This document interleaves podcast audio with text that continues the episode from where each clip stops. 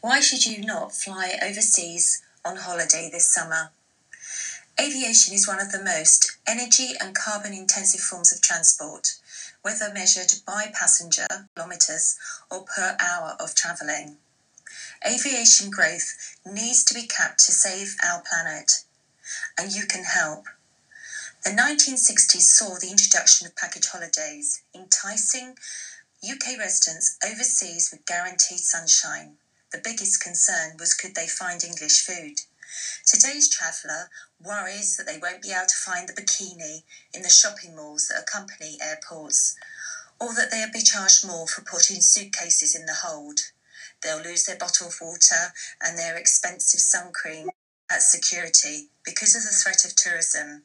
And the delays, well, let's hope drones have gone away now.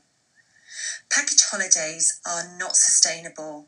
The pricing the UK coastal regions cannot compete with.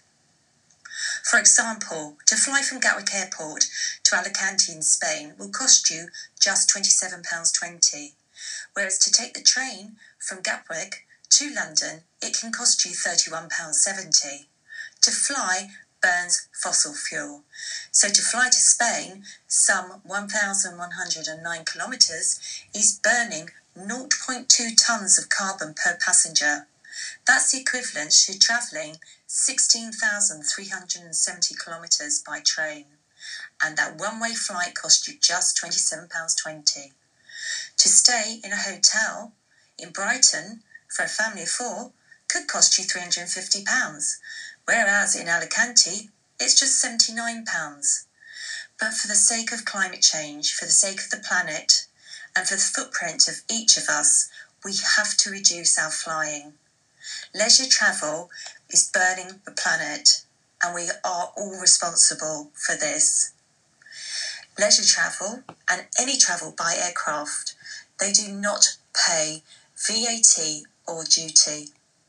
The polluter needs to pay there is a scheme called Frequent Flyer. For those that frequently fly, they should pay more because their carbon footprint is more. This seriously needs to be tackled.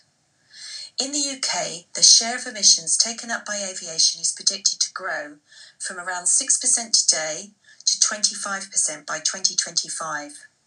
Other industries are capping, other industries are reducing their carbon footprint but aviation simply cannot keep up.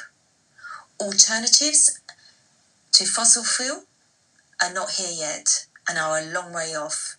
And also, some of them could be even more damaging to the planet. And carbon trading is unrealistic. They simply cannot offset their carbon footprint. So we must reduce our flying.